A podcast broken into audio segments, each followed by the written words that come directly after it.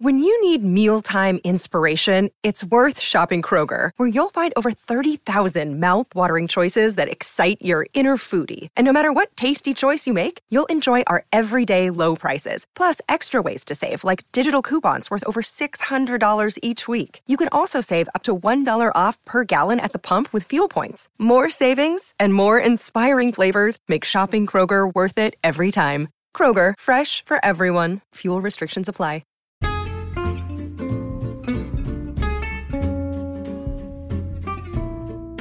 Hello, and welcome to It's a Fandom Thing. I'm your host, Erin Marlowe, and each week I'm joined by a panel of guests to discuss all things fandom and pop culture, primarily from a female perspective. You'll find everything from fanfic to cosplay to Schitt's Creek to Supernatural and everything in between. So put on your favorite piece of fandom merch, set aside that fanfic that you're writing about your OTP, and sit back and enjoy this week's episode.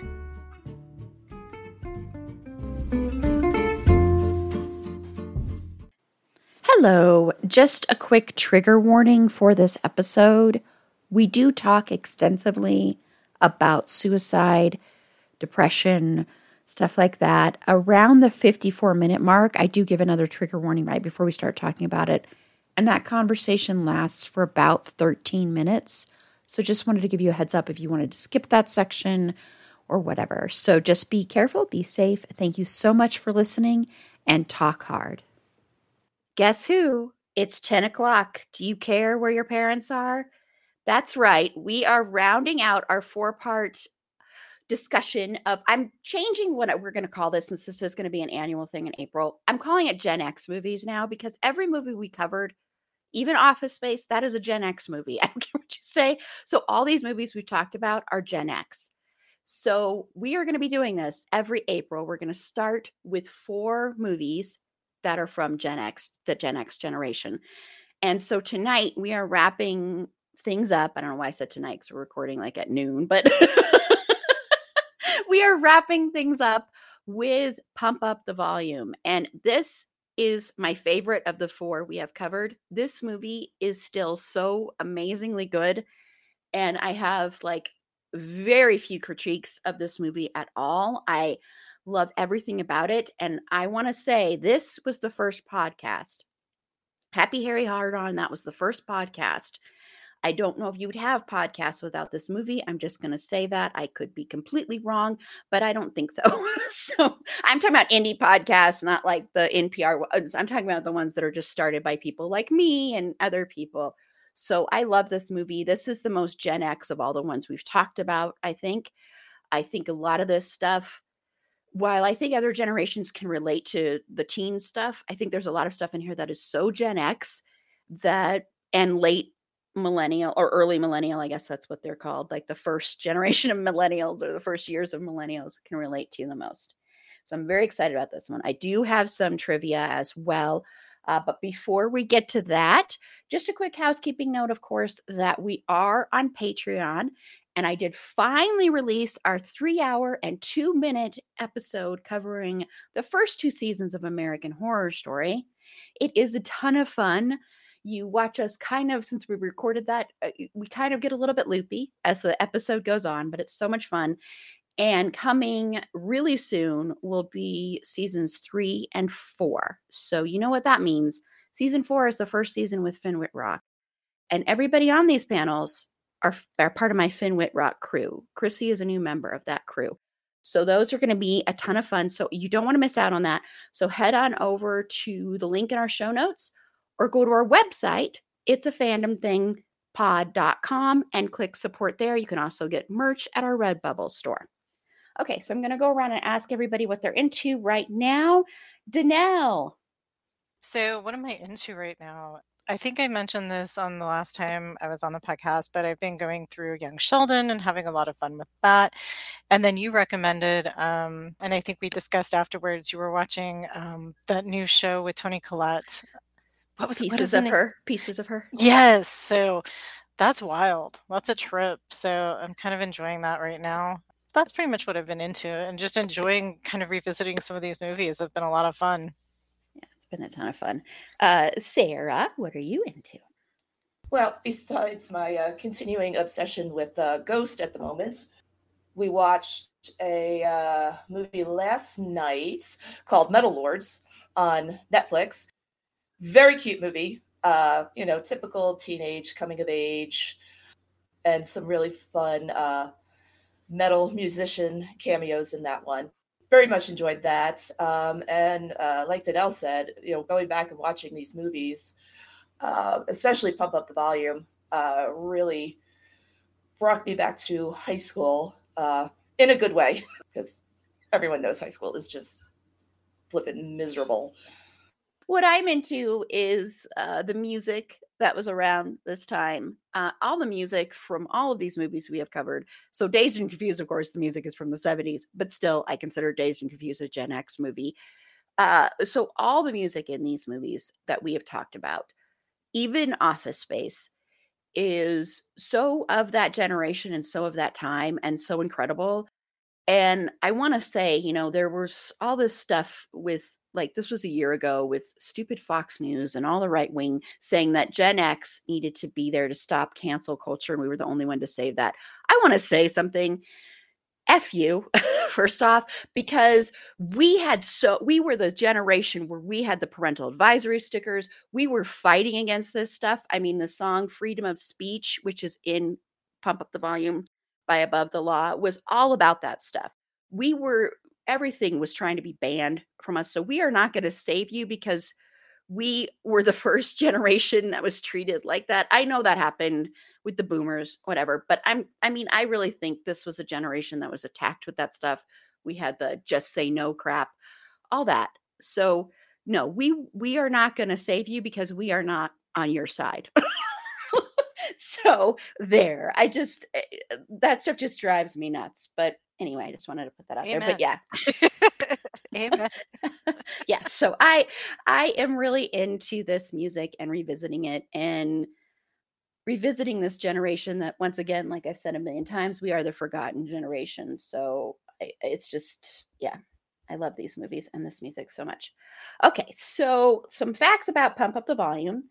Pump Up the Volume was written and directed by Allan Moyle, who also directed Empire Records, so to me, there's some similarities between the two. This is definitely deeper and more dramatic than Empire Records.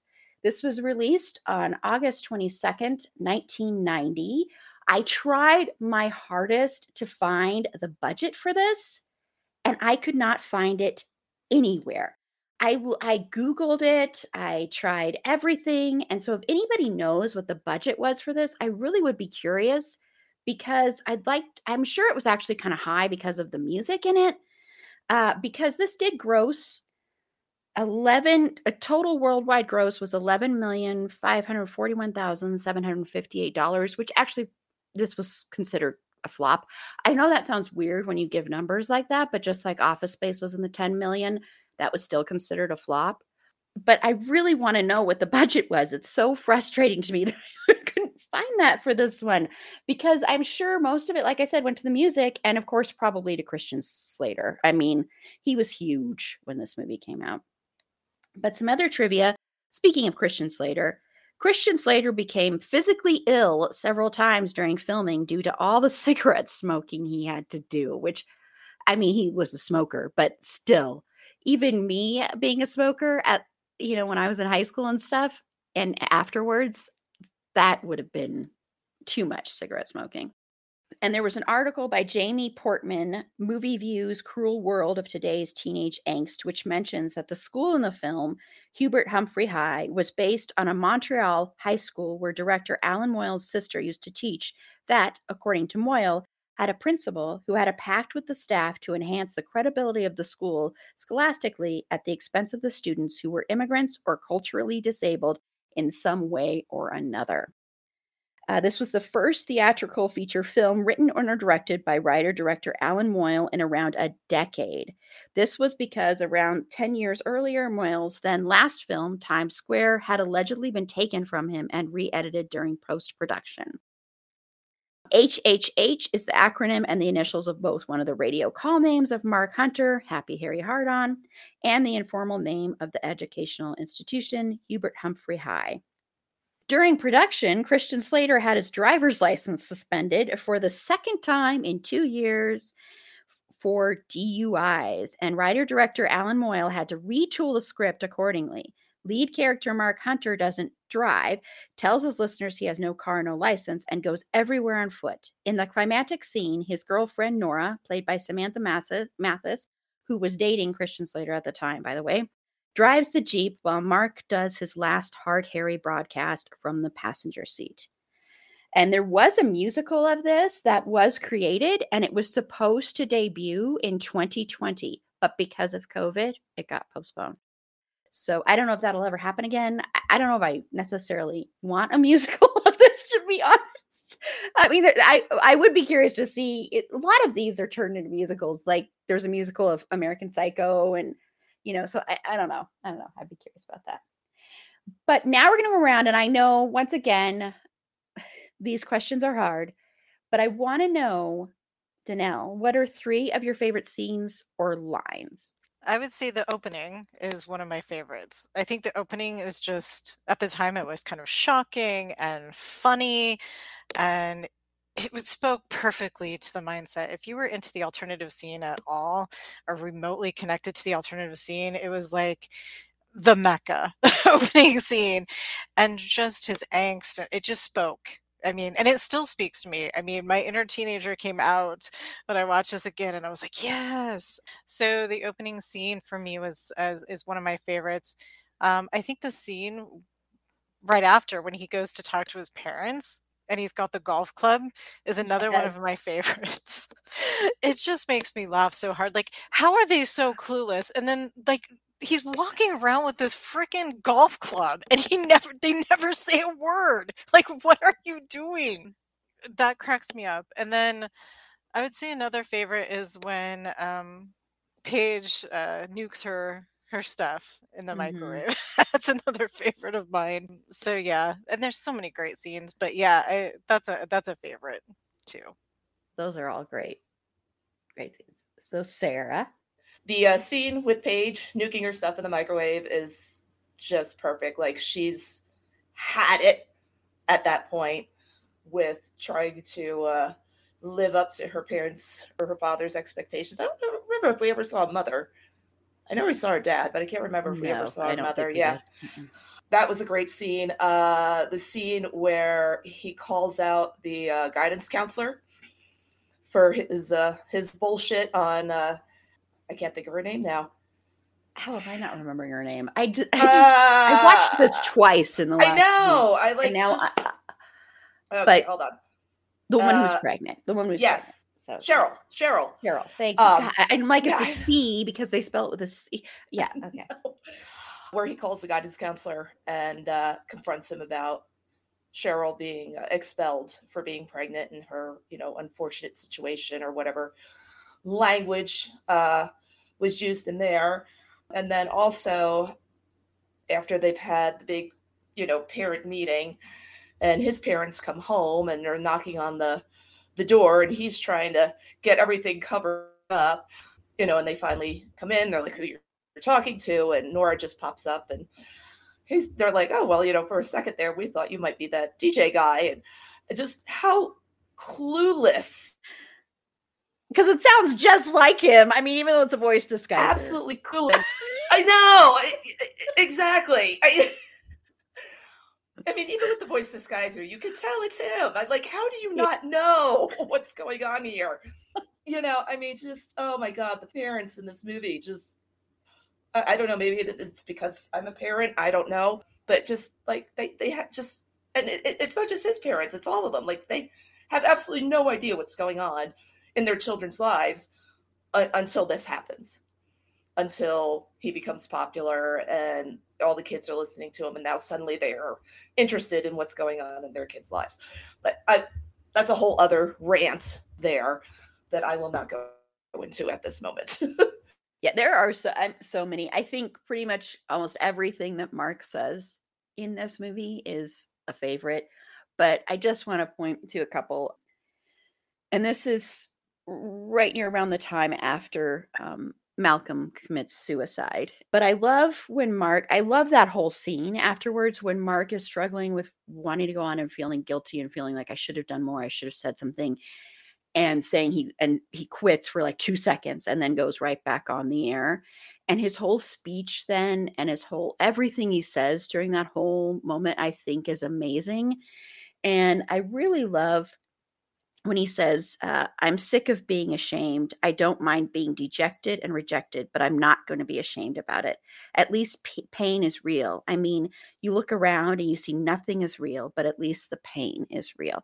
And I think that whole quote right there encaptures what it was like to be a teenager in this generation and to be a teenager, period, I think, but especially in this time period because everything was so fake. I mean, this is from 1990, so it was right when the 80s are ending, and the 80s were just all about greed and excess, and nothing was real anymore.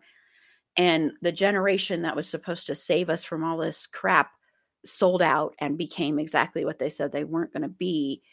And we were just so left behind, and the world and everything was, you know, just awful. And pretty soon we were in a war, and just we were seeing that you know this supposed dream for this country wasn't real and what were we going to do with our life and did anyone give a crap about us? And i think that quote kind of encapsulates that a lot. Um, i also just really love uh, every time he reads the eat me beat me poetry from nora i i love all those scenes. Uh, just the way he reads it uh, the words everything like that. And especially when he reads the one and Nora is listening and she's reciting it, not when he picks up from the from the post office, but when he's when she's listening to it and reciting it at the same time. And just the way it would cut back and forth between the two of them was really, really nice. And of course it gave us the talk hard. So I, I love that scene a lot. That I just it's it's great. And I really love uh, the ending. I think the ending of this movie is so perfect.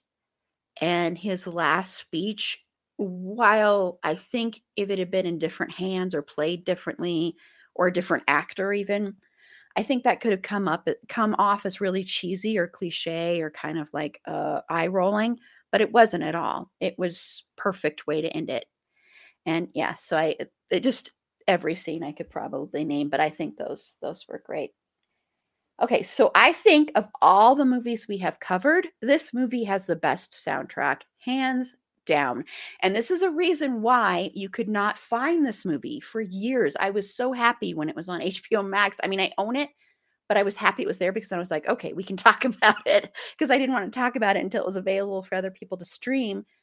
Uh, and a lot of that was because of the music. So rights for a lot of these songs kept switching people, and uh, so they just couldn't get it together. And it, sometimes it would be up on YouTube, but it would get taken down like really quick. So you had to watch it, and then which I think is kind of fitting for what this movie is about. For the fact that you know you've got a pirated radio show, and then people are trying to also stream this, and they can't, and then it gets taken down all the time. So I think that fits very very well with the whole movie. Uh, but I was so, so happy that it was finally available and that none of the songs changed. That was what I was so worried about. And then being able to watch it and having it be exactly the same. So, this I think is the hardest question I'm going to ask you personally. I think this is the hardest question. So, Danelle, what yeah, was your favorite I can't believe drop? you're doing this to me. Oh, okay. I Concrete Blonde is one of my favorites. So their cover of the Leonard Cohen song "Everybody Knows" that has some deep personal meaning to me that I'm not going to go into because it's just too too much. I mean, it has to do with the topics um, of the film, but "Everybody Knows" is a huge one for me, like absolute huge. And "Wave of Mutilation" by the Pixies is another one of my freaking favorites. Ah, yeah. So the whole soundtrack is pretty pretty good. I mean, even the little rap stuff. Like, I'm not a huge rap fan, but some of the rap stuff is hilarious. And I forget the song that he does. The little oh, it's um the Descendents. That little like, and he plays it twice. Yeah, just cracked me up. So whale sperm. Yeah. Anyway.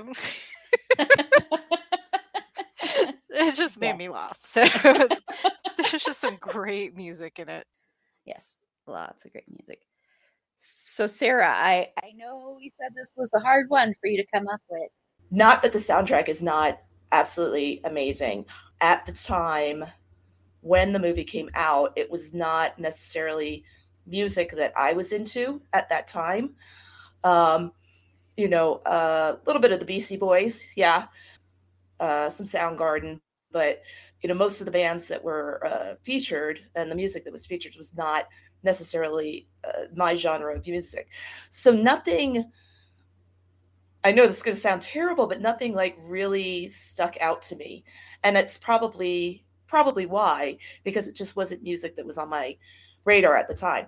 Again, not to say that the soundtrack isn't amazing, and, and not that I don't appreciate it now because I absolutely do.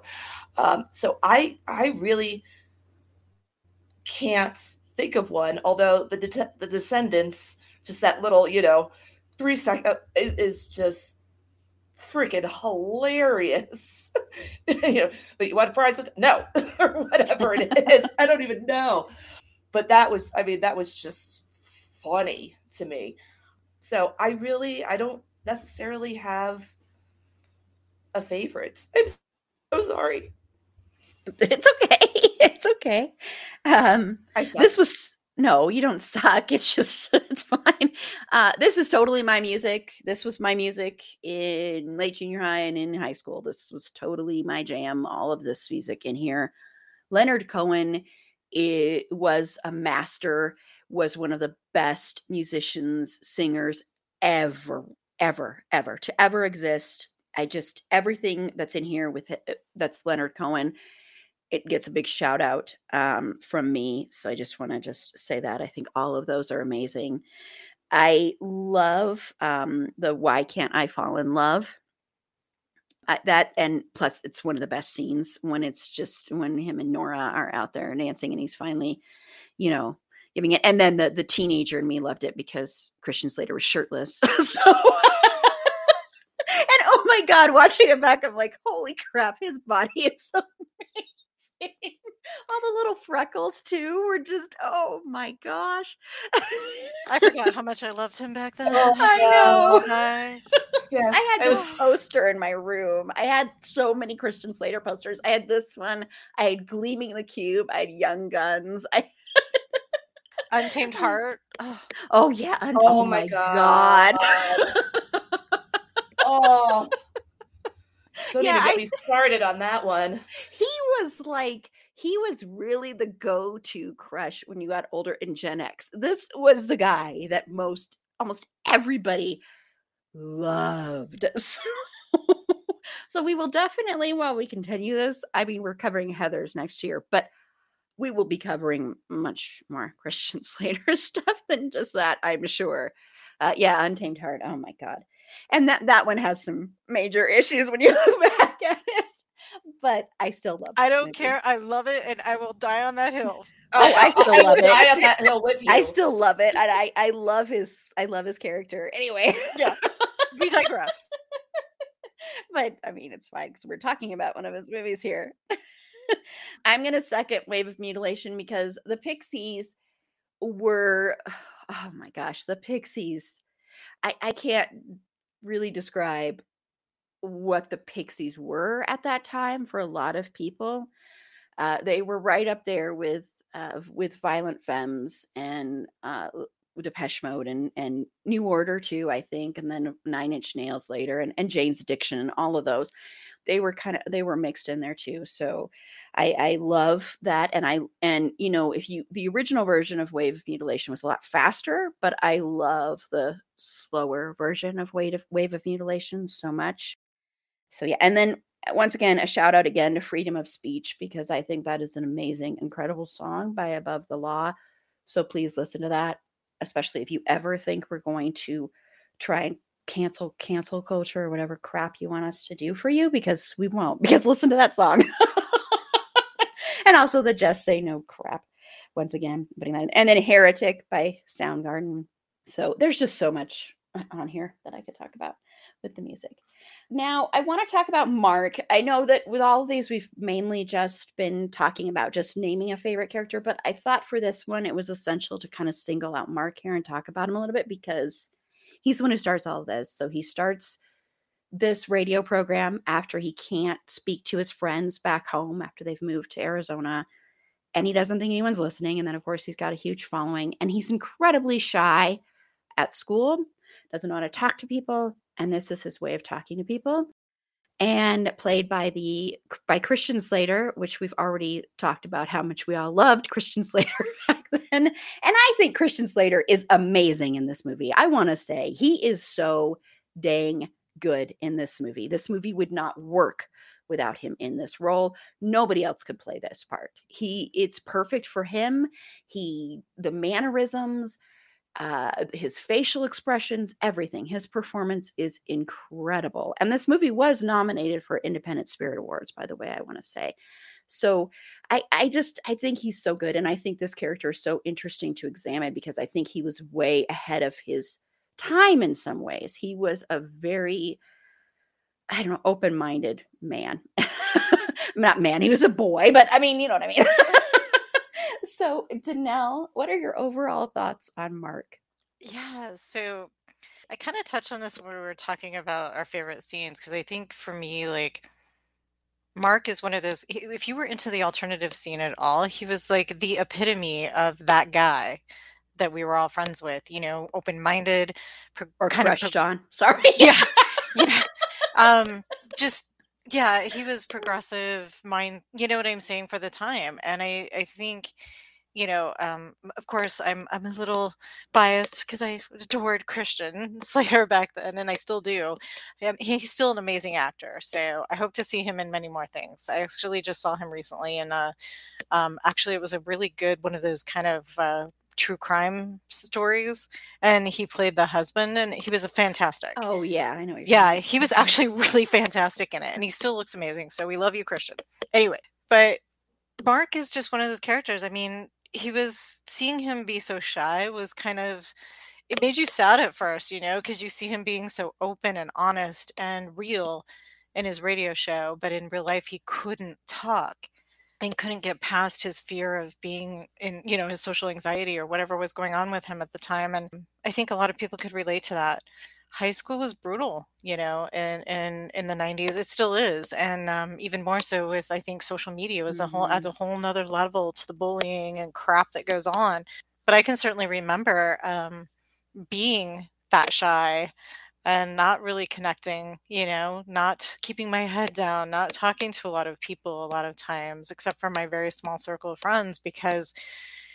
it just was such a dog eat dog world, you know? Yeah. Um, so I think a lot of people can relate to that. That was one of the things that I really enjoyed about seeing this movie again for the first time in quite a few years was that it held up so well. I mean, the opening scene, I'm like, um, this is hap- like right now. Like this is you know what I mean? When he's talking about everything's crap and all the things that are happening, I was like, yeah, this this feels real. This feels now too. And I think more so than most of the other movies, it just really held up with the themes and the things that are that were being talked about and discussed. So Mark is a great character, and again, I think you're right. Nobody could have played him but Christian Slater. I couldn't see anybody else pulling that off and making no. it so believable. You know, just so honest he he definitely had a great way about him as far as just pulling off the character between those two huge uh, dynamics. You know, one minute being crazy and fake masturbating on the radio and just the music and the craziness, and then you know, are you do you talk? You know, people are like, "Do you talk?" And he's just like, "Nope, not much." just like running around. I, I don't know anybody who could have pulled that off. So yeah, mm-hmm. it, a great character. I love so many of the characters in the film. So I'm sure we'll talk about that more. So I, I won't jump there yet. But um, yeah, Mark's definitely my favorite character in the in the film for sure. Oh yeah, he's one of my favorite characters. Period. Yeah, ever. I love this character. I I I would marry this person. Right? I think so many of us that age were like, "Where's my Mark? Where is he?" Exactly. Like he was the epitome of the guys that we wanted. Yes, and so many guys that were in that in that scene and were more like all he had to do to really up the ante for me was to have his hair black and wear some eyeliner and Oh, some God. mascara and I would have been ah, oh my god, I would have Swoon. fainted Swoon. Yeah. and wear I a leather jacket and be yes, I oh my gosh, I would have been in heaven. Uh, Right I already was, but I mean that would have made it even Right there with you, sister. Right there with you. And I'm going to be sharing a quote soon from Christian Slater about this movie because this because this happens to be his favorite movie he has ever done. By the way, Really? Oh, yeah. Yes. So Yeah. It's our favorite that he's done too. So yes. So Christian, Yes. you're Come another talk us. Christian. We love you. Come on the show. Do, do talk about this movie. We could talk about it with you for like three hours. I'm gonna have to tag Yes. him in some stuff for this. So, so please. if he likes some stuff, man, the teenager Oh in me is gonna faint. God. We're just Oh. gonna die. Yeah, you're gonna have to like get some smelling salts over here. That's or 'cause I know- something. I'll never be the same again. No, Uh, so, it. Because this was my number one teenage crush. This, this and Val Kilmer, they were both kind of tied, but yeah. So Sara, Mark is to me the epitome of Gen X. I mean, he just he is mm-hmm. it just represents that generation so well. I can remember when this movie, but when when it was released, it was five days before my 16th birthday, and I was so pissed off because it was rated R and I couldn't go see it. So I had to wait until it was on VHS yes yes people we had vhs you know so I, I was probably closer to like 18 or 19 when uh when i finally watched it. And this like you said this is the guy. He was the guy. We and it was in a way i kind of related to him because like Danelle said, uh, you know, I mean, I I was the same type, very shy, um, kind of kept to myself, didn't talk in class. You know, I had a couple small group of friends, or you know, small group friends, but uh, for the most part, you know, I was just trying to survive high school, which I think a lot of us that's pretty much what we were doing. We were just trying to survive high school. And that's pretty much what Mark is doing here. So for him, you know, to have that outlet of the pirate radio show where he can just let go and be himself and not feel judged or or, or I don't want to say ridiculed because that's not the right word. You know, I thought it was just absolutely fantastic, and really, no one no one could have played this except Christian Slater because he that even Christian Slater was Gen X. I mean that. Oh, he yeah. was- I mean he was just him. he was our himself. poster boy. He was our, Yeah, he, he was really our was. mascot. He was our Gen X mascot. So if we had had this back in the nineties, it wouldn't be Christian fucking Bale. It would be Christian fucking Slater. yes. Yes. It would be. It would be. Still, Yes. You're still the best, Christian fucking Bale. But yes. yes, we still love you. We just, you know, we we love the other Christian too. So, but anyway, Christian fucking Bale always ends up in the podcast somehow. But anyway, I think he was a, a great representation for really all of us at that time, which is, you know, why, uh, and it's a lot of things that teenagers going through now too, that teenagers are dealing with. So, you know, from that aspect, I think he, uh, the movie as a whole holds up very well, and his character definitely holds up very well.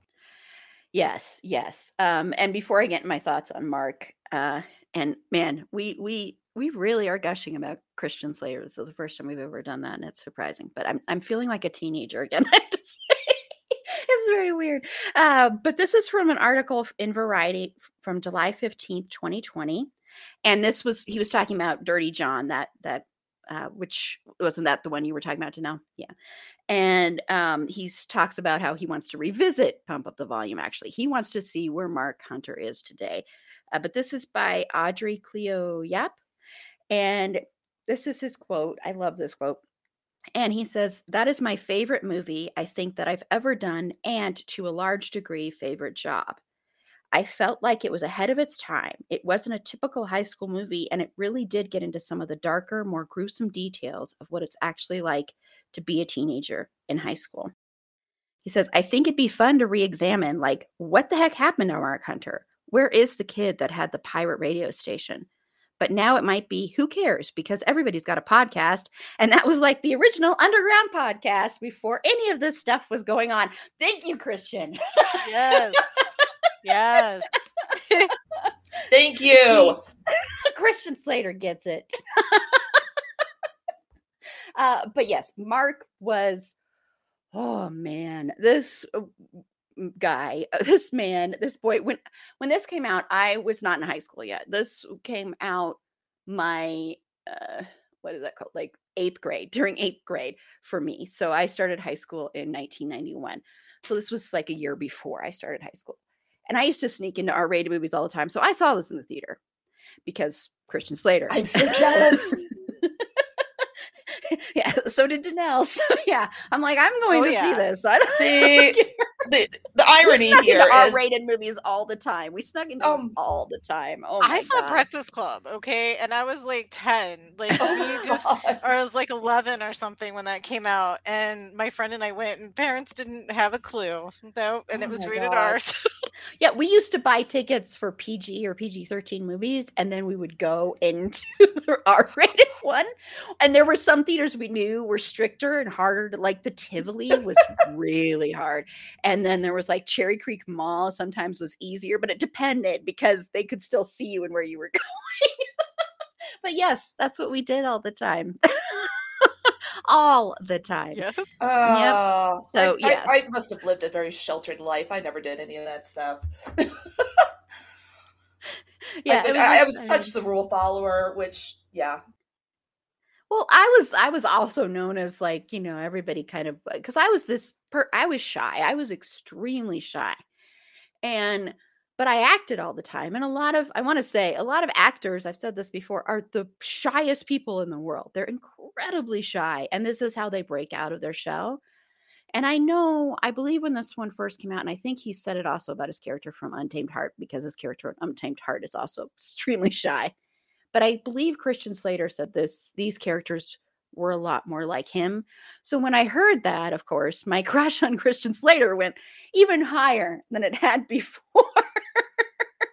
uh, but this was just because he was like gorgeous, number one. He was incredibly attractive. I mean, looking even now, and I agree, Danelle, he's still a very attractive man. Oh, he still looks aged amazing. incredibly well.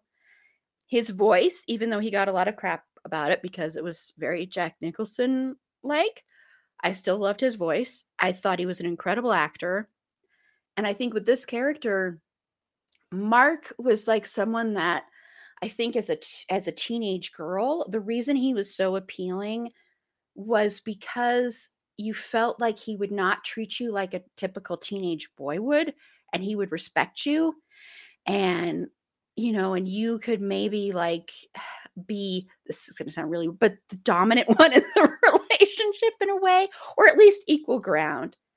And he was so smart and well spoken and like he was like that guy who smoked the cigarettes and was really cool and hip. Hip is a weird word to use but uh, just kind of like ahead of his time and you know he was just the person you wanted to be and be with at the same time. And the way christian slater plays this role is iconic really because even the way he when he does the little dances that he does the you know like i said just the way he says things the way he smokes even i know that sounds weird but there is something about the ways people smoke sometimes that you can tell number one if they are actual smokers or if they've never smoked a day in their life and also uh, i think for him for his character smoking and this um, underground radio, this pirate radio show, this first podcast was his way. It was kind of like a, uh, um, it was number one, it was a way for him to be himself, but it was also a way, something to hide behind in a way, I think, too. I think he kind of, I mean, the fact that he has a voice disguiser, even though it doesn't disguise his voice very well, but the fact that he has a voice disguiser to me says a lot about this character where he's afraid to be fully himself. I mean, the scene in the classroom where his poem is read, and it's a beautiful poem, and he doesn't want to say anything about it. So it's like you hear a lot of in that what's really in his heart and how scared he is. And, you know, he f- wishes he could not be so scared and everybody thinks he's not scared because of listening to this show, but he still is. It's this weird dichotomy of like, I'm going to present this part of myself, but I'm not going to actually present it when I'm uh, when I'm when I'm uh, excuse me when I'm not behind that safety of the microphone and the voice disguiser. So it's this it's this interesting thing. It really I think encapsulates being a teenager too. Is you're not sure what side of yourself to show and you're worried about showing that and he does that he's you know struggling with his parents and he's struggling with the fact that he's a new kid in a town and he doesn't know how to talk to people and all of a sudden he's got this fame and how is he going to deal with that and he's in danger of getting arrested and all this stuff so it's a very complex character very complicated and really ahead of his time. I, I, mean, like Christian Slater said in that quote, this is a very ahead of its time movie. The way they handle homosexuality, the way they handle depression and suicide, I think it may not be perfect, but I think for this time, it was ahead of its time. It really was. I mean, the whole scene where Mark is talking to the guy who had the horrible experience with the other guy when he thought that guy had a crush on him and they were making fun of him. You didn't see stuff like that in teenage movies in the 90s. You didn't see them actually dealing with someone coming out of the closet and dealing with it in a way where it wasn't a joke and where Mark is ne- never once makes fun of him, never once makes a joke about it, never once says the horrible F word, never once utters that. He is showing utter respect to this kid who is pouring his heart out for others to hear. And that was remarkable. And of course, the adults aren't going to like it because that fits with the time. People didn't want people, and still, sadly, to this day. So I think that is just one of the things I appreciate so much about this movie and looking back at it is so much of this stuff was not handled this way back then. I love John Hughes movies, but man, the way some of the stuff was handled wasn't good. Respecting women in this movie, uh, having a teenager who was pregnant and not treating her like a slut, except for the fact that the school was because they were awful, but not treating her like a slut was you didn't see that it was so incredible and it and it all goes to mark too mark was like he just cared about these people and uh, that was ama- amazing to see. It makes me want to actually cry. it's weird, but it does because it just it's so ahead of its time and I just I love this movie so dang much. I'm so glad it holds up and that it's not one of those cringy 90s movies. Yes, it could have done, I will say, it could have done with some more representation and not just being Lily White. It had the little token black characters strewn throughout had basically nothing to do. So yes, it could have done with some more of that. I I do I do think that is a thing. But overall, this movie was ahead of its time. It just was, and it handled stuff a lot better than any other movies did. So, yeah. Okay, well, now I want to know who your other favorite character is in this to know. Oh goodness. Um I'm just thinking about all the wonderful stuff you were just saying. Um yeah, I totally uh yeah, it does take me back. I love how he just sat with them. Like he was just sitting with them. He wasn't trying to fix it. He wasn't trying to make it better because he knew he couldn't. He was just giving them a, a voice and giving them a chance to say what they needed to say, you know. And I love that conversation that he had with, um, with him, the young man um, who was coming out, you know, because he didn't try to fix it. He's like, "This is just shitty, and I'm sorry this happened to you," you know And that's all you can do in that situation because you know i was a, around the same age i was getting ready to graduate from high school and a lot of the friends that were just discovering who they were um, and i had friends who were just getting ready or coming out of the closet at that time and how painful and scary it was for them you know and what they went through. In fact my senior year somebody got beat up for it at my high school and um, he wore a shirt the next day with two men kissing in navy uniforms. And i was like you are so effing brave. Yes. like i just i loved him for it you know? And that was his act of rebellion. That was him saying f you um, to the assholes who wanted to hold him down because we had people like that in my school. So anyway um, that's one of the things i love so much about this movie and i think that does hold up you know and especially for the time right? For the time it just it was progressive and mark was the epitome of that. He was the epitome of th- this guy who was open-minded and respectful and creative and intelligent and well read and like wow you know like that that's why i think so many young women at the time we really loved him and that character because that's what we wanted you know? So anyway other favorite characters nora's always great i think she's she's just kind of over the top and a little bit fun. Somebody i don't know who gets enough credit or talked about is the girl her, her friend i think janice is it janice her friend. I don't know why but i just love her. I do Um, yeah her um kind of just kind of sunny she had this sunny kind of disposition but yet she was kind of like you know f the man you know like attitude but she was a lot of fun and i appreciated paige um because i was a little bit like her you know i was um sara you were mentioning you know like you were the good kid and all that i did that too i never ditched a day in high school until literally like I think I had four days left of school and I I didn't have an assignment done and I was so scared that I skipped a class. You know, and I just you know what I did? I sat by my locker. Like it, no joke. Like this is hysterical, but I literally sat by my locker and I was so freaked out. And I went home and did my home, finished the paper, and I went back to class the next day. And I was like begging my professor, you know, my teacher to take it, and she was like, "You've never turned in anything late ever. I think it's okay." Know, she's just looking at me like I'm some kind of crazy person. But um, so I, I could relate a lot. You know, I had I was the kid who got the good grades, and so my parents had that expectation, and you know, so I could relate a little bit to her. You know, I was kind of in that in between. You know, I, I was leading that double life.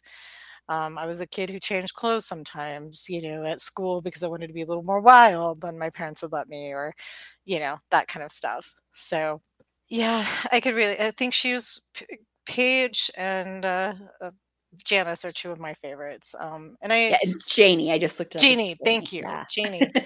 Um, I'm trying to think if there's anyone else that I thought was pretty cool. You know, Mark's dad kind of redeems himself at the end, so I kind of appreciated him at the end.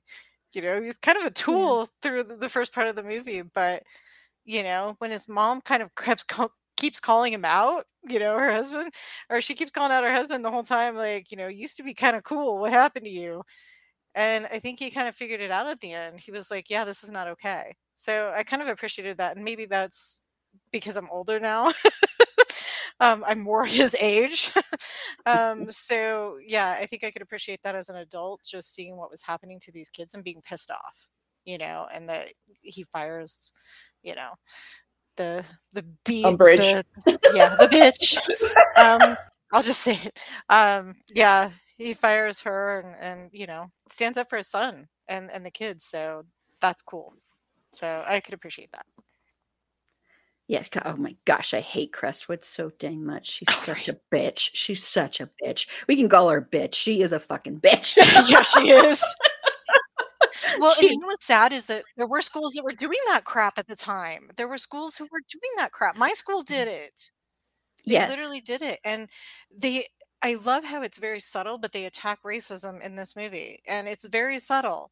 It's very subtle. I wish they would have even gone there harder, you They, know. they just sort of like touch on it. brushed Just it, yeah. Yeah, Yeah, it's yeah. definitely Yeah. implied, you know, Oh, yeah. because every kid had a non-Caucasian name that was like getting kicked out of school, you know, and you see that. Um, and it wasn't just that. I mean, it's just, you know, trying to make their test scores look better, trying to make their whole scene look better than it really was, instead of helping the Mhm. students who needed lifting up and making an environment where it could be better. So, yeah. Yep. Yep.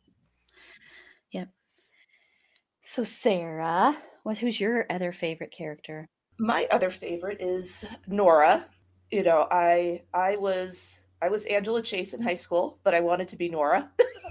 Yeah, I wanted Um, to you know know, too. and just you know sure of myself and not really give a shit what anyone else thought and but i was not that way so it in a way i was a you know a little bit envious of her and just just her confidence and and being comfortable with herself and her friend janie too. I mean she was she was just fun. She was just uh, she was just a fun character. But yeah the two, I, I would say the two of them uh, together um, because it's it's who I wanted to be and what I wanted to be like and have that have that confidence instead of being so insecure about myself. That would be for me. Yeah. Yeah, Yeah, and I I was friends with a lot of Noras. I knew a lot of Noras, and Oh, I did too. Yeah. Yeah, and they and they were. eh, I mean, I always wanted to be more like them because they all were like this. And you know what's funny is um, I was talking about this movie with my my sister, and my sister was like, "Yeah, I if I didn't because my sister was very goth when she was younger, and, and most of my friends were goths, and um and she, she was like, if I didn't have the tights she wore." I definitely wanted the tights she wore. I mean, her whole, the way she dressed, everything. And she was just so confident and sure of herself and ahead of her time. And she was great. So she's definitely one of my favorites. I'm going to point out Mazz, who was the punk rock guy, blonde hair, who was, you oh, know, Yes, I completely forgot about him. he's, He's so he's so great, and I also knew a lot of people like him, and I out with a lot of people like him, uh, and a lot of the thing of him getting expelled because of dress code violations. You know that was a big thing. Uh, a lot of people that looked like that, dressed like that, dressed like Nora, you know, wore really, really heavy dark makeup, and a lot of people in the goth scene were kicked out of a lot of places and banned from a lot of places because of the way they looked. I mean, they would use different reasons behind it, but it was always because of that. So I really liked him and I liked how much he loved uh Harry, uh, the hard Harry character Mark, but you know, how much he really really hung on to him and I think even though he came off as very um confident anyway, I think there was some feeling of internalized shame that he felt because of being expelled from school and all this stuff. And the fact that I think because of Mark, he ended up sticking up for himself more. And I love the scene when with the reporter where he's there and he's got the blue, blue, blue colors and the smoke and he's lighting up the little like firecracker type things with the smoke coming out. And then the reporter saying, I'm here deep in the smoke and he went up pretty high. It was so amazing.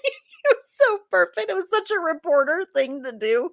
So, but I loved him. And what I also appreciated about him is when Paige, you know, broke out of that shell and when she broke free of who she of who society and her parents wanted her to be and then the scene with her and him on top of the vehicle and she's kind of trying to dance like he's dancing is this little tiny little moment that goes by really quickly but it's really nice because it's like watching these two people that might have that were at the beginning kind of on opposite sides coming together because of this show and because they really actually are the same i just i really really appreciated that scene and appreciate that character Yeah. so so much yeah yeah I think it's very Gen X though. Like that's what I love about it because different groups could get together, right? Like you could there wasn't this total separation all the time. Yeah, we had our cliques, but people crossed over all the time. And I think that's a great you know what I mean? There was no judgment there. You know, she was who she was and she came out of her shell and he was like, "Okay, cool. Come on. Let's do it. Let's dance." You know, like let's wreak some havoc. Let's cause some chaos, you know? And she, you know, there was no judgment there. And I love that. So to me, that's a very Gen X moment. Yeah, I mean, this movie is this movie just is Gen X, period. I mean, there there is relatable stuff for today, but it's it's it's Gen X for sure. Uh yeah, and so I'm going to give a quick trigger warning here because we're going to talk about depression and suicide.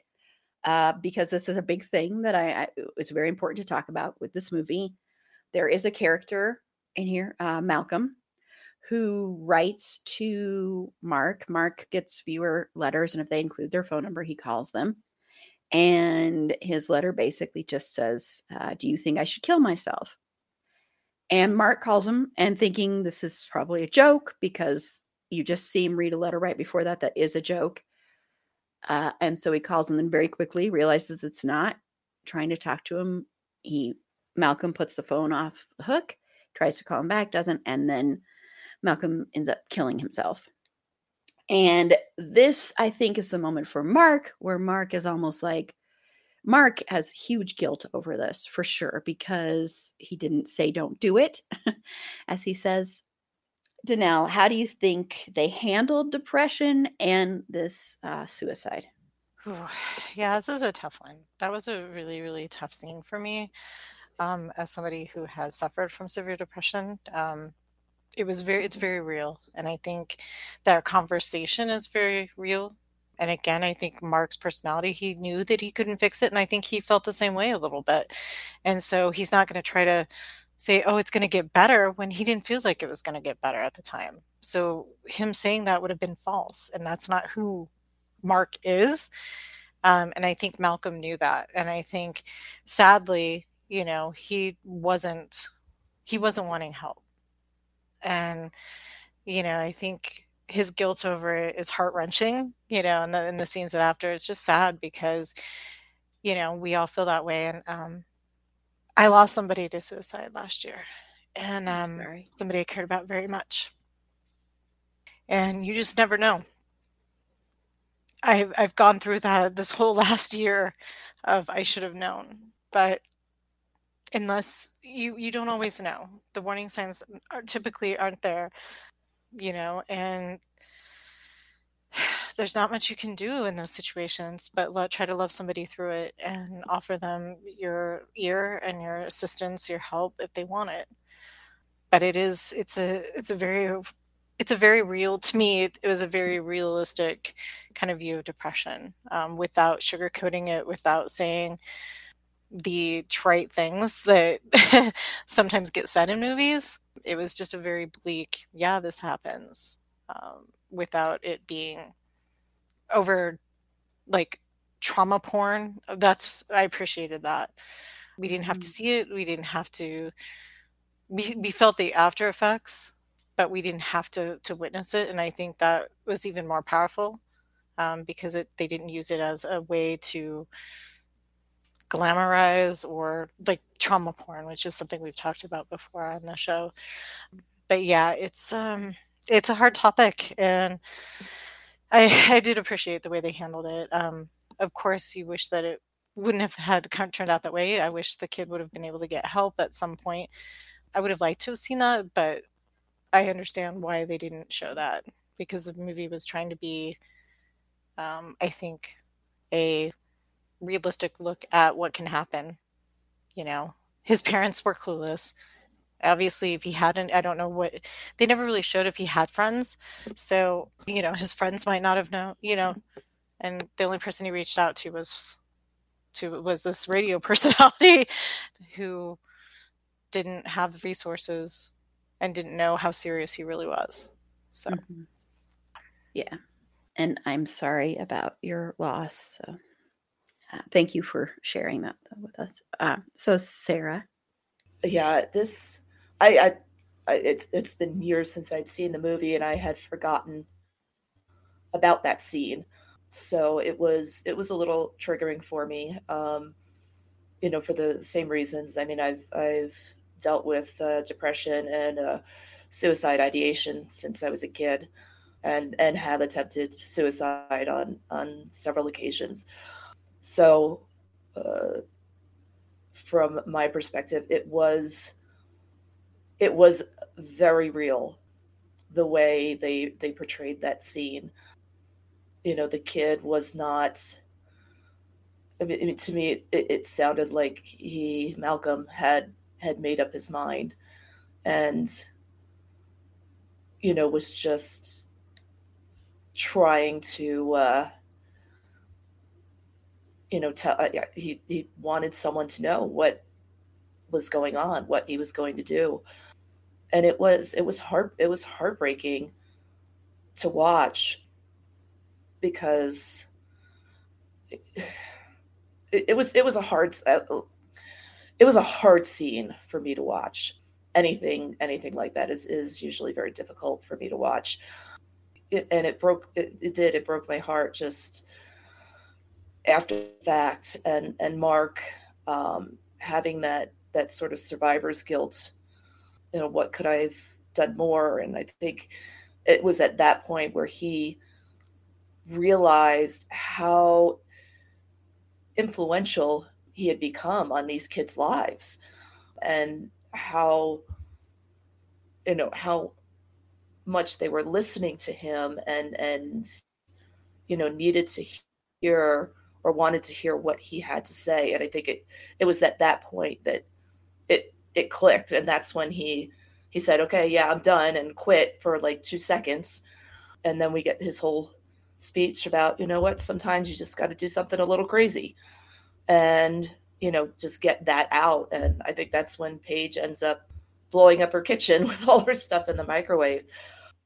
So from I think I think they did a, a very good job of of showing that this this this is what these kids are going through and this is how they feel and you know we we need to listen.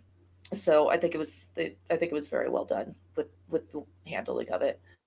Yeah, uh, like I've spoken before many, many times about my my struggles with depression and suicidal ideation and feeling that way the same since I was a kid and having in my head, well, this doesn't happen this way, literally thinking, you know, well, I could just kill myself and then it'll be, you know, and, and just like as a casual thought, which is a which is something people don't talk about a lot. And uh, I, I want to also point out before talking about just the, the, the suicide scene is there's a line in here that um, Creswood says of that she's ordering psychiatric evaluations of the students. And I want to say, I've said this before. There was something that went on, and people don't talk about this. I wish people would talk about this now and examine it. It should be examined. I mean, maybe we'll do something about that, or I, I don't know on this show. But there was something that happened back in the 90s, and it happened to me. I was one of the people. Um, and I knew tons of friends who did too uh, lots of kids were being institutionalized and lots of kids were being sent to psychiatric facilities and for everything i mean this was a lot of it was parents did not want to deal with their kids and their problems honest to god that is why i was very fortunate had an amazing mom but i was very suicidal my freshman year in high school before I found the amazing September school that did save my life. I was in a public high school, uh, not very popular. I was very feeling very suicidal, and I had a classmate that that killed himself, and that was very triggering for me. I had a whole plan on what I was going to do, and I and I told my mom, and I asked for help. Went and and talked to a therapist and she told me, just tell me everything that you're going through. And I promise I won't tell your mom. So I told her everything. And she said, okay, I'm going to bring your mom in here and you're going to tell her everything you just told me, or I will. That moment in my life changed me completely. Everything. I was a completely different person after that. And she told my mom everything with me having to, you know, sit there and listen. And she said, okay, well, you're going to have to go to the hospital because they have to do 72 hour hold. And my mom didn't want me to go. And so, but they took me and they took me in an ambulance. And I was freaking out, and they said, Calm down, or we're going to have to handcuff you. And they took me there. I was there for 72 hours and there for, and then for another week, and then three months outpatient. And then, you know, a, a uh, uh, few, almost a decade ago, I was in the hospital again, and it was pretty close after my Me Too moment that I've talked about before. But I met a lot of kids when I was in that hospital. There were people in there that did seriously did need help, but there were also a lot of people in there that they had run away from home. So they were put in there. Um, some other thing had happened and they were put in there. And that little line in there, while they don't delve as deep into that, that to me was a call out for that. That, was, that was it was a big thing. They would put you in there and then the insurance ran out and you were all good and new and they would diagnose you with things that you didn't have. They would pump you full of stuff like I was on Prozac and Haldol, which Haldol is an antipsychotic. I was not psychotic by the way. It had to do with a lot of the stuff that I was really into like um, you know, paranormal and stuff like that. So they put me on antipsychotic because of that. And so my brain was dead and for a whole summer you know, those drugs mess with a lot of people, mess a lot of people up. And I appreciate that this movie, I think, is speaking to that. Um, they didn't go as deep into it as maybe would have been nice, but I'm not going to criticize for them uh, them at all because they actually mentioned it and nobody mentioned that stuff back then. Really, I think there was one like 2020 or Dateline that came out that talked about it at some point. But that was that was a big thing. And the suicide scene, there's not a one part of me that thinks the way Mark handled that was wrong. I'm not, uh, and the reason I say this is not because I think like if you know someone is suicidal you should definitely try and get them help because you know that kind of thing the reason i'm saying that is he's a flippin' kid. He's still a kid. He is not an adult. Yes, he is having the show and he's doing adult type conversations, but he's still a kid. He's he's teenagers are still kids. I mean, they're on that precipice of adulthood, but they're not adults. And he doesn't know how to handle this situation that has been thrown on him. And he does the best he can. What he says is better than what most people would say in that situation and he truly cared and he truly felt remorse, which he didn't have anything to be remorseful for, in my opinion. There's no guilt on him at all. This is not his fault. He probably couldn't have said anything that would have stopped him, anything. And even if he had called someone and let them know, I mean, they could have tried to trace, but he couldn't, that still wouldn't have done anything. So there's no fault or blame on him, on him at all.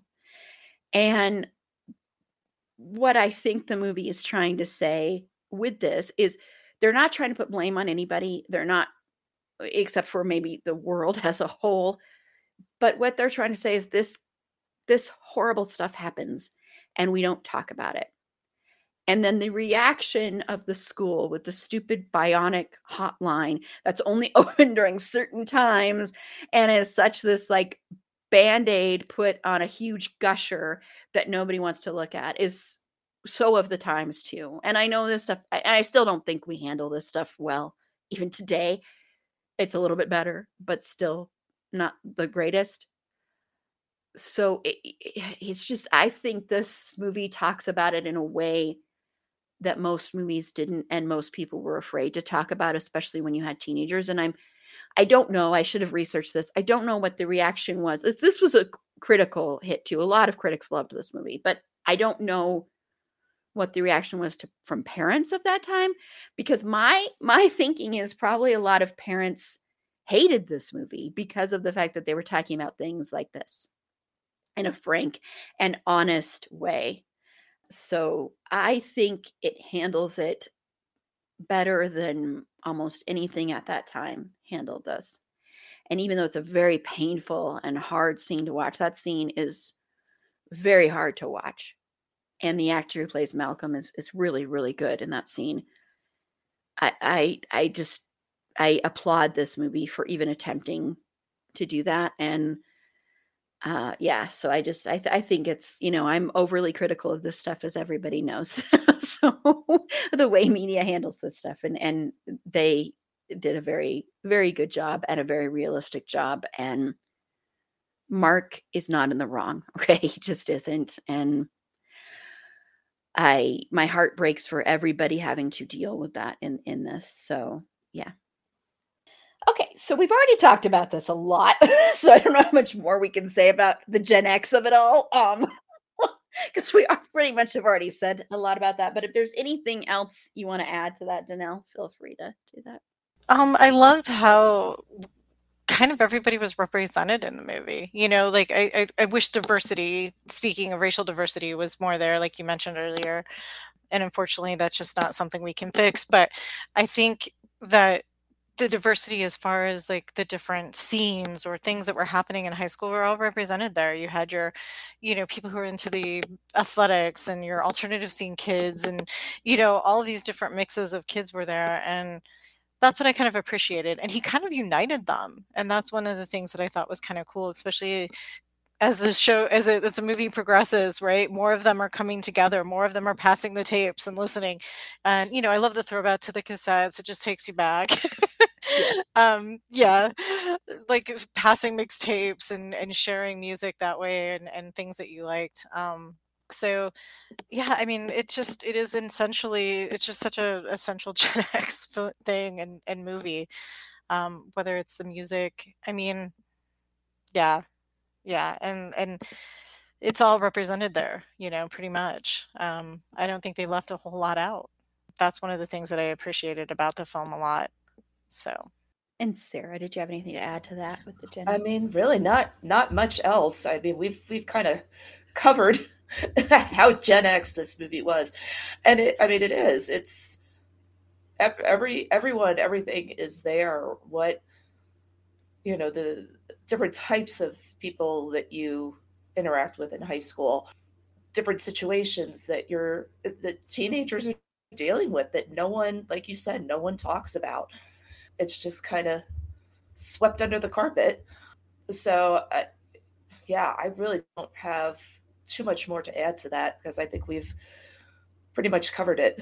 Yeah, there's not much to add, of course, because we, you know, we've talked about it a lot. I, I, I want to once again second the music stuff because I think uh, music was so so important for our generation, um, and I know it's important for lots of generations. I'm not saying it's not, but it was such a um, it was just such a thing for us. It just was, uh, you know, like we talked about with Empire Records. You had, of course, the record store, and you had uh, uh that kind of, and you had mixtapes. Mixtapes were a huge thing. You made mixtapes for your friends. I I'd spent hours upon hours upon hours doing that, and showing how you felt in each song. Uh, you know, going into each other, and it was supposed to be a certain thing and playing into your certain mood at the time, and exchanging tapes and you know i you know for the longest time and i unfortunately lost it but i i held on to uh the self-titled debut album from violent femmes.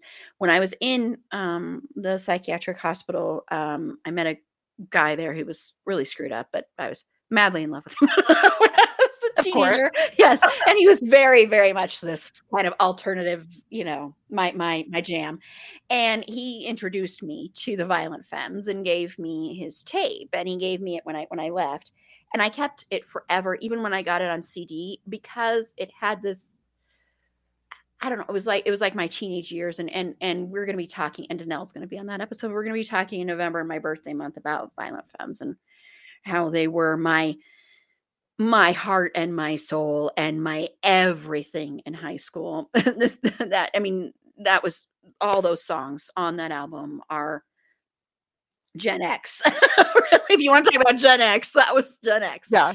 Uh, yes. Uh, and they still are. I mean, going to see them it, uh, the last October was incredible because I've seen them more than any other band anyway, but that was amazing.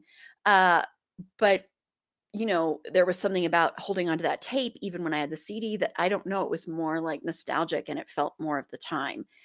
And um, that was the way it was, is with music back then. It was you know, listening to the stuff that wasn't necessarily played on the radio except for KTCL 93.3, sometimes KBCO. K Tickle. Remember, that's what we used to always call it back then. Sorry. That's okay. Uh, so those stations would play that stuff. That's all I can add because we've already said so much about it. But this is, if you want to know who we were as a generation, if you're a younger generation and you want to know, go watch this movie and that'll inform and maybe you'll you'll have a different kind of respect for us and remember that we exist we are here. We're still We're still here. we are survivors we are survivors man It's so fun when you watch the news and they'll do things about generations and then they'll like literally Gen skip X's. years between 1967 and like 1985 and I'm like it's so there's weird. people there.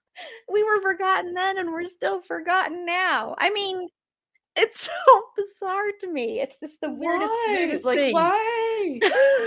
we were the latchkey generation and we are still the latchkey generation. It kills is Oh me. my god! It Seriously. kills me. It's so it's just uh yeah, I'm like, you know, I think we did a lot to try and do things for the world, but we still uh, we're just completely ignored. I think we were and people don't self-sufficient for our own good. like we just became so good at like just doing our own thing Yes. that the whole world was like, oh, they're good. Never mind. they're good. We don't need to worry about them. they They're, survived. they're fine. they're fine. they, they they survived everything. They're okay. All good. Yes, I, it just it's just it's true. It's so true. Uh, yeah, and revisiting these movies. I mean, you know, there's so if you have any, I want to say listeners, if there are any Gen X movies you'd like us to cover in the future, please let us know. Uh, we're definitely doing Heathers next year. Oh, that's a Um, must. That is a must. I think that panel is going to fill up in two seconds flat when I open Oh, up yeah. that spreadsheet. 'cause I've already had tons of people. Every time I say I'll it, fight everybody. for that. re- I'll fight somebody for that spot. I want to be on that one for sure. Come on, Sara. You and I will fight over on, it. Come on, Danelle. uh, but we're definitely covering that one. well, we already mentioned this too. So we've already talked about how this is the first podcast. So I don't know if there's anything anyone wants to add to that, but this is the first indie podcast. I'm going to stress indie that there was. So, I mean, and Christian Slater's on our side with this too. So, and I I'm not going to I- argue with them. Well, and Pearl Jam did some pirate radio back in the day. I don't know if you ever caught their little pirate radio stuff they did. They did several broadcasts, um, did their own pirate radio station a few times, which was a lot Who of was fun. this? Pearl Jam. Oh, okay. Yeah, they. I have. I have it on cassette somewhere. um, because we would find out about it, and then you would tune in and record. And I think I had some, you know, bootleg CDs of it somewhere too. But yeah, a lot of fun. So it it, it was cool. To, it was a cool thing, and he started the whole podcast thing. I mean, this movie started it for sure. Oh yeah, I mean, we would not, we would not. I I really think that that's for sure true, no matter what anybody thinks. But and if we have Christian Slater on our side, then we know it's correct. but yeah, so this has been a ton of fun, and I want to say, if you're listening to this on Friday the fifteenth, we are tonight on our um. Uh, if you're listening to this in the day, if not, you can go back and follow it again. But go watch this. This is on HBO Max right now. Please go watch it because I worry every day that it's going to disappear from HBO Max for other people. I mean, I luckily own it, like I said, but I worry it's going to disappear for other people. I would love to get a Blu ray fan edition of this. I'd love to have a cast reunion. Christian, you want to come on? Christian Slater. I have to specify which Christian, but Christian Slater, both of them are always welcome. Uh, but Christian Slater, if you want to come on sometime and talk about this movie with us, we would absolutely love it. I am so tagging you in everything about this now. Do a little post after this too and say how much fun it was to talk about this and tag you in it. Uh, and hopefully you'll see it because then the teenager in me will surely die. Um, uh, but anyway, but uh, join us on Twitter starting at 7 p.m. Mountain Standard Time. That's 6 Pacific, 8 Central, 9 Eastern, as we do a live tweet of this movie.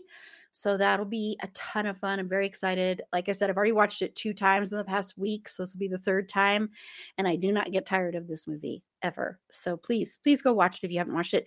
Indie podcasters out there, if you have not watched this movie, what are you doing? Go watch this movie. See who the first podcaster truly was. Go watch this. But thank you both for joining me. This has been a ton of fun. And thank you to everybody who's listened to all of these episodes. I know right now the Empire Records one is the most popular one. So we'll see how this this one does. But thank you so much. So we're gonna go around and have everybody say where they can be found. Danelle. Yeah, you can find me on Instagram as Draven Pearl. You can find me the same thing on um, Twitter. I am on Facebook, but hard, you know, I don't really do much on there as much these days, um, just with some fr- good friends. So Twitter's probably where you're going to find me the most, or Instagram. Awesome. Thank you. And Sara. Uh, you can find me on Facebook, uh, Sara Vaquero Barnaik, or on Twitter and Instagram at Nate Cam Mom. That's N A T E C A M M O M. Awesome. Thank you. And this is Erin. You can follow me on Twitter at eAprilBeauty. The E and the A and the B are capitalized. Be sure to like the show on Facebook at facebook.com slash it's a fandom thing pod. On Twitter at fandom thing pod. No, it's in that one. On Instagram at it's a fandom thing pod. On TikTok at it's a fandom thing pod. If you have any feedback, show notes, if you'd like to be a potential interview guest on the show, please feel free to reach out to us at it's a fandom thing pod at gmail.com or you can go to our website, it's a fandom thing pod.com. Hit the contact us button there. You can also listen to my past interviews. I'm very, very proud of my interviews, all my interview subjects. I'll say they love it. I've had some say it's the best interview they've ever done in their life. So go listen to those. I'm very, very professional and I take what I do with these very seriously. I want to say I've heard from so many creative people that they know when they go on interviews, the person has not read their book, seen their movie, done any research. And I make sure to do that because I think it's incredibly rude and weird that people don't do that. So, advice to all my fellow interview people out there do your flipping research if you're interviewing someone. I do not understand. I'm sorry. I, it's still this pet peeve of mine right now since I've heard it from several people. And that's why people have said they appreciate mine because they're like, I know you've read my material. I can tell. like, why would you not do that anyway? but yeah, go there. I love interviewing so, so dang much. So feel free to go on there, hop in there and contact us. And next week, we are kicking off our revisit of the man that will never leave my side. I've decided to say that from now on, Mr. Ryan Murphy. I realize I am complicit in this, but what can I say?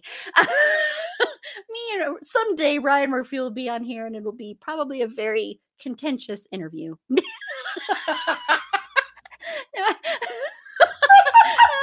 Sorry, had to throw that out there. No, I love you, love you. Um, no, I, I, I eat up your stuff. I eat up your stuff. That sounds really weird, but it fits. Uh, but we're revisiting him every April from now on. We are going to be talking about Ryan Murphy for the second half of the month. And this time we are going to be talking about Ratched, The Normal Heart, which is an incredible movie that's on HBO. Please go watch that.